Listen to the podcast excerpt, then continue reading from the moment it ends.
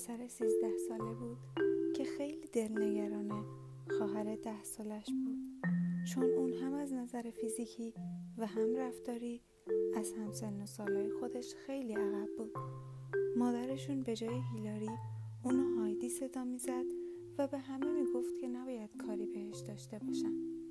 اما یه روز یه خانم 35 ساله به خونه اونها اومد و گفت دختر پدرشون از ازدواج اول اونه.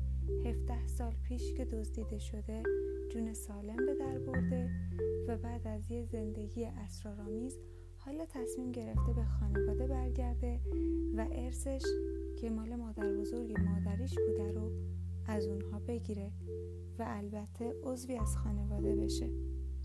این خواهر جدید به وینستن و هایدی کمک کرد تا هایدی رو از لاهی که مادرشون براش درست کرده بود بیرون بیارن و بهش نشون بدن. لازم نیست اگر از نظر جسمی عقب موندگی داره از نظر رفتاری هم متفاوت باشه. حالا بعد از گذشته بیشتر از 20 سال هایدی و وینستن دارن خاطراتشون رو مرور می‌کنن. حالا دیگه هایدی شده هیلاری. خانمی متشخص که مدیریت تمام اموال پدرشون بعد از مرگ اون رو به دست گرفته. وینستن هم موفق شده در رشته ادبیات دکترا بگیره و حالا می‌خواد همه ماجرا رو در قالب یک رمان بنویسه. وینستن از هایدی می‌پرسه مدارک رو از کجا آوردی؟ همه این مدت می‌دونستی و نگفتی تو واقعا اسرارآمیزی. هایدی میگه فرق ما همینه. من یه business رو اداره می‌کنم چون باید از دونسته هام همه چیز رو در بیارم. اما تو ادبیات خوندی و هر آنچه که تولید می‌کنی از ندونسته هاته این مدارک رو از خانم ترولوب گرفتم.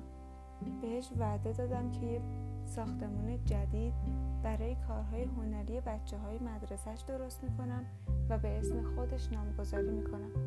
البته بهش اطمینان دادم که از این مدارک هیچ وقت بر علیه کارولین استفاده نمی‌کنه. می‌دونی من هیچ وقت نمی‌تونم مامانو ببخشم به خاطر اینکه از وجود من شرمسار بود. وینستن میگه واقعا دختر عجیب پدر تو هستی تو. من نویسنده کتابم و کتاب رو به اسم تو می‌ذارم. دختر پدرم دختر عجیب پدرم. در آخرین فصل کتاب وینستن میگه مدارک رو برداشتم و همچنین دوتا کارنامه ای که سالها توی پاکت با خودم داشتم و گفتم من میرم مراسم خاک سپاری می‌خوام همه این مدارک بامزه رو بذارم زیر سر خواهرم که حالا از دنیا رفته. هیلاری میگه من هم باهات میام. ما خیلی چیزا رو به خواهرمون بدهکاریم.